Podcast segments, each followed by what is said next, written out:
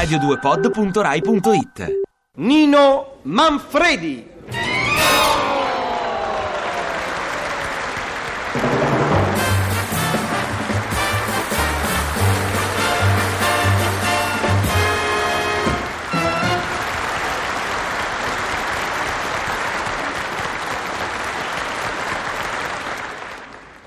Buongiorno. Oh, questa settimana, se non vi dispiace, puntualizziamo. Sì, sì, capisco lo stupore del pubblico. Eh, ma di tanto in tanto bisogna puntualizzare. Dice, ma che te importa? E mi importa sì. L'italiano è una cosa importante. Voi direte, Erico Simonetti, d'accordo, anche lui è italiano, ma non è importante. Quindi guerra ai luoghi comuni. Dice, prego, non faccia complimenti, prenda un altro piatto di ricattoni, faccia come se stesse a casa sua.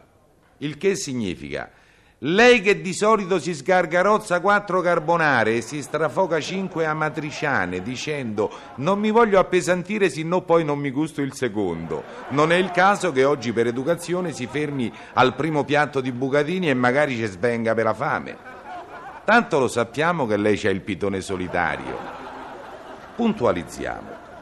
Bisogna essere precisi e diplomatici quando si parla. Non è bello arraffare una manciata di parole dal vocabolario e metterli in fila come capita. E no. E poi escono fuori le canzoni di Tony Renis. Oh, il discorso deve essere giusto. E invece magari in autobus c'è ancora quello che ti chiede scende? Ecco, ecco, io in questi casi adotto la politica della precisione per cui il dialogo risulta così. Scende e che vuole che rimanga sull'autobus tutta la vita, mica c'è abito. No, ma io volevo dire, se scende appena l'autobus si ferma, e che pretende che scenda in corsa? Prima di tutto è vietato, secondo ci sono le porte chiuse. Uffa, volevo sapere se scende a una delle prossime fermate. E per forza, solo a una delle prossime posso scendere, quelle passate so passate. Buonanotte e buonanotte. Insomma, io devo scendere alla prossima e lei e io no. Allora posso? Posso che? Posso passare? Oddio, non è un granché, ma può passare. Se sono sposati anche più brutti di lei, sa. Discorsi che si potrebbero evitare dicendo subito per favore mi fa passare che dovrei scendere. Eh, e soprattutto è importante il condizionale dovrei. Perché una scende e ci prova, ma mica è detto che ci riesce. Puntualizziamo. Se non ci diamo da fare contro i discorsi imprecisi, la lingua italiana finirà per diventare un bel ricordo e basta. E alla parola ricordo segno il passo e cedo la parola trilussa, del quale vi dirò i ricordi di un comò. Ieri, cercando certe vecchie carte in fondo a un tiratore, ho ripescato un ritratto ingiallito e impadaccato con un nome e una data da una parte. C'è scritto t'amo eternamente. E sotto, ninetta tua, settembre 98. Chi diavolo sarà sta nina mia che tempo fa m'amava eternamente? Per quanto ricercato nella mente, non m'è riescito di capire chi sia. Povera nina mia, povero amore che sei finito in fondo a un tiratore. E da chi sarà mai sta bomboniera che c'è stampato nozze per traverso? Valla a capire sarebbe tempo perso. Ormai si sono sposati e buonasera. Si sono sposati e ringraziamo il Dio che il marito felice non sia io.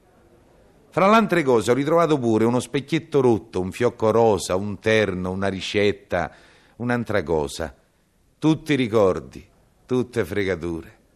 Ma la meglio che c'è credo che sia una fede di nascita, la mia.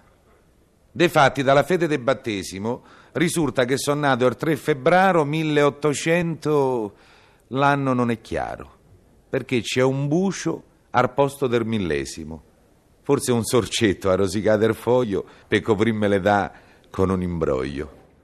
Ma voglia rosicà, resta lo specchio che vale meglio della carta straccia. L'unico amico che mi parla in faccia ieri mi ha detto, eh caro mio, sei vecchio, non tanto per l'età, quanto per quello che t'ha lograto l'anima e il cervello.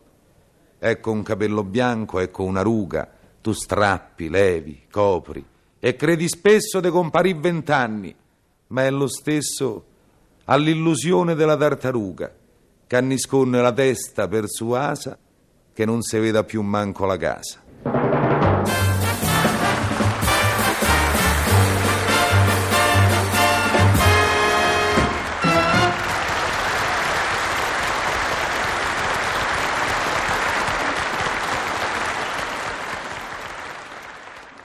Ti piace Radio 2? Seguici su Twitter e Facebook.